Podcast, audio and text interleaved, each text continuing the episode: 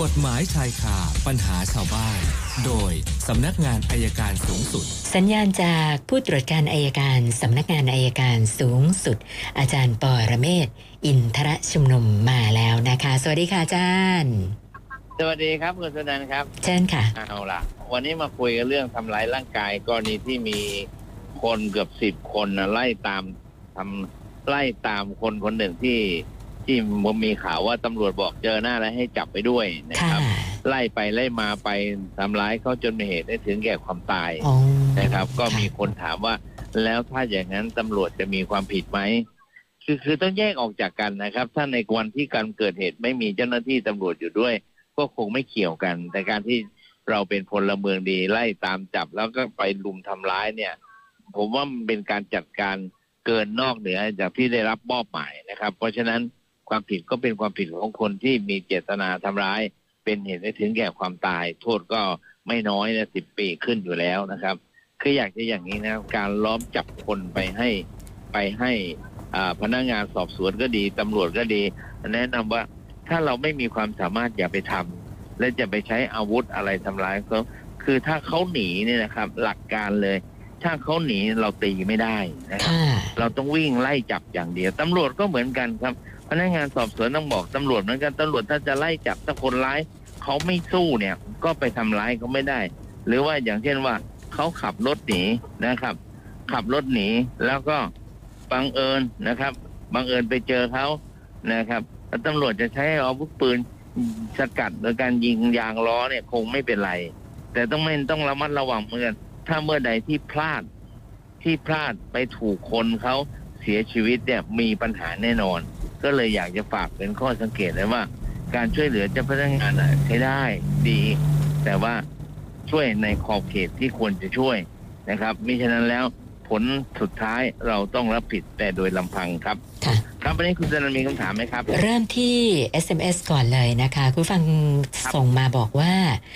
มีเหตุการณ์รถแท็กซี่จอดเสียค่ะอาจารย์แล้วก็ไปจอดตรงที่ห้ามจอดแต่ว่าเขาก็เปิดไฟฉุกเฉินเปิดกระโปรงหน้า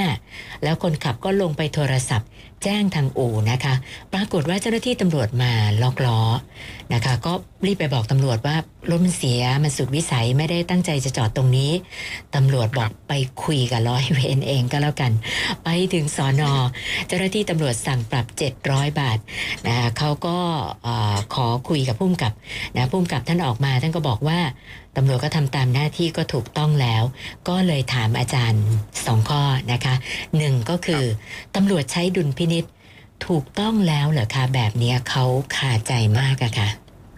คือทำตามหน้าที่ถูกต้องแต่การใช้ดุลพินิจไม่ชอบก็เป็นการใช้ดุลพินิจตามอำเภอใจตอนนี้ผู้กำกับก็ตอบไม่ถูกหรอกครับผมบอกอันเนี้ยความขัดแย้งที่มันเกิดเนี่ยเพราะอย่างเงี้ยเพราะว่าเราไม่เข้าใจคือคำถามผมถ้ารถท่านผู้กำกับไปจอดเสียตรงที่ห้ามจอดจะล็อกไหมนั่นนะสิค่ะเนี่ยคือคำถามไม่ต้องถามกลับอย่างนี้ผู้กำกับจะยอมให้ล็อกไหมค่ะผมว่าเนี่ยครับการใช้กฎหมายเนี่ยมันไม่ใช่ดูแค่ตัวหนังสือดูที่เจตนารมณ์การห้ามจอดหมายความว่าคุณจงใจไปจอดโดยไม่มีเหตุแต่เพื่อมีเหตุต้องจอดเนี่ยมันก็ไม่กระทั่งงั้นรถชนกันบนถนนไปล็อกล้อเลยสิครับค่ะนะแล้วก็ข้อที่2ค่ะอาจารย์เขาบอกว่าตามกฎหมายเนี่ยถ้าเป็นเหตุสุดวิสัยมีความผิดแต่ว่าไม่ต้องรับโทษก็ได้แต่ว่ากรณีนี้ตำรวจปรับเขา700 บาทนะก็เลยสงสัยว่าอย่างนี้ถือเป็นการใช้ดุลพินิจไม่ถูกต้องหรือเปล่าคะก็ตอบไปเรียบร้อยแล้วว่าไม่ถูกต้องทีนี้ถ้าจะเอาเรียกคืนเนี่ยผมว่าก็ทำได้นะแต่มันเสียเวลาพอสมควรในการ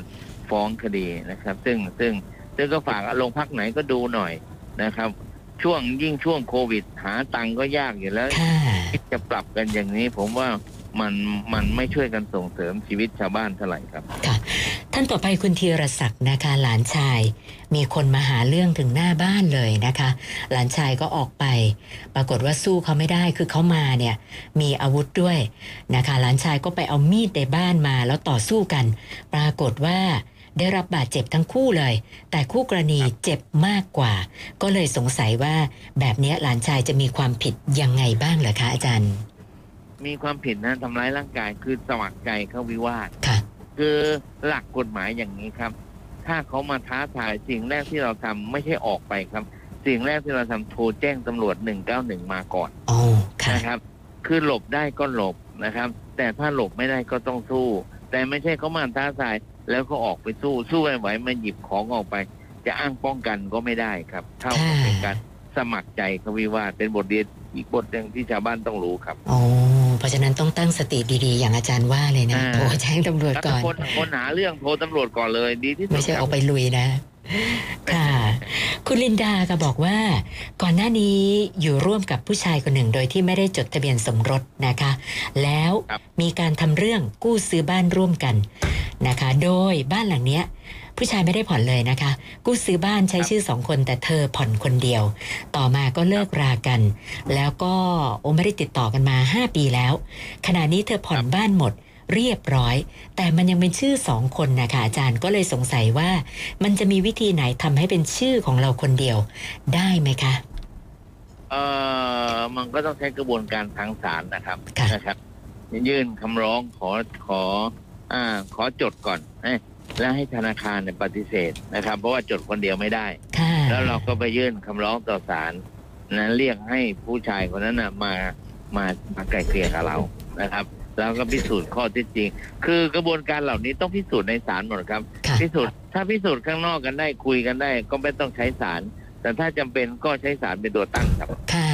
อาจารย์คะแล้วกรณีที่ไม่สามารถติดต่อผู้ชายคนนี้ไม่รู้ว่าเขาอยู่ไหนล่ะคะจะทำยังไงได้ลองดูบัตรประชาชนและไปขอคัดที่เขตหรือที่อำเภอครับก็จะรู้เราส่งหนังสือจดหมายไปนะครับเวลาเขียนจดหมายเนี่ยผมแนะนำว่าให้เขียนเรื่องจริงทั้งหมดอย่าไปขึ้นต้นว่าตามที่ท่านได้ตกลงกู้ยืมไม่ใช่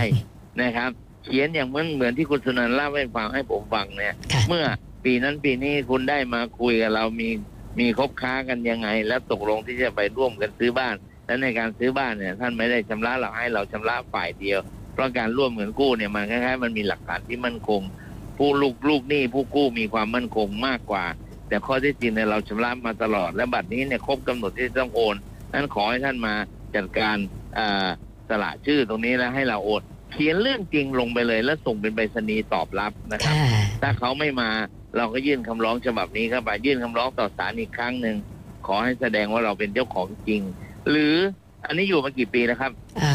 อยู่ไม่แน่ใจแต่ว่าแยกกับผู้ชายคนนี้5 ปีแล้วค่ะอาจารย์แยกกันมา5 ปีก็ถ้าเราก็บอกก็ถ้า5 ปียังใช้เรื่องของการครอบครองไม่ได้แต่ถ้า10 ปีก็ใช้ครอบครองปรปักษ์ได้ครับค่ะท่านต่อไปคุณจิตดีอันนี้ก็เรื่องที่ดินเหมือนกันนะคะคุณแม่ยกบ้านพร้อมที่ดินให้กับพี่สาวแล้วก็พี่สาวเนี่ยปรากฏว่าตอนนี้เสียชีวิตทั้งบ้านและที่ดินก็เลยตกเป็นของพี่เขยซึ่งก็ไม่ได้จดทะเบียนสมรสกันนะคะแล้วคุณจิตดีบอกว่าตอนนี้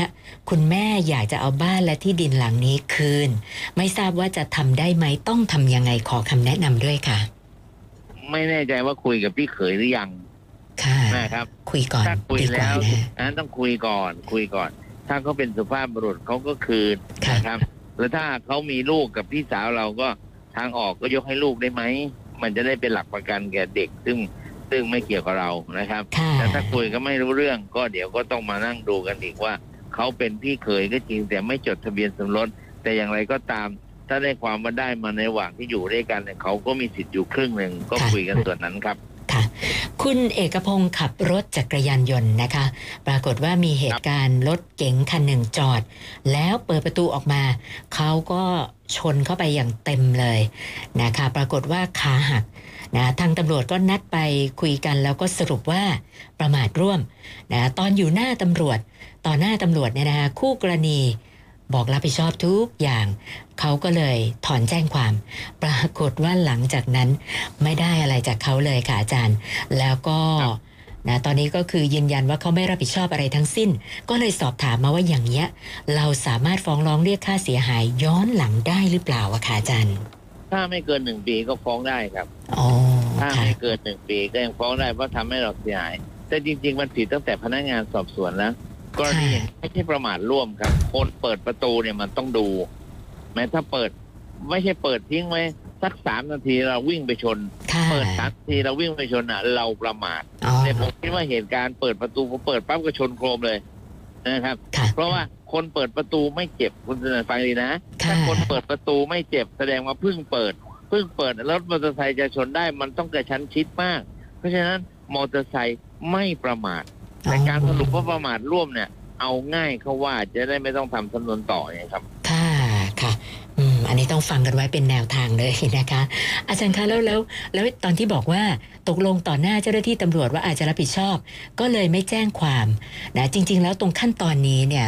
ถูกต้องไหมคะหรือว่าควรยังไงคะคือควรแจ้งความเมื่อก่อนดำเนินคดีไปตามรูปแบบเพราะว่ามันไม่ได้เสียหายถึงขนาดจะต้องติดคุกติดตารางนะครับประการที่สองเนี่ยการไม่แจ้งความเนี่ยมันไม่มีหลักฐานเป็นลายลักษณ์อักษรของทางราชการ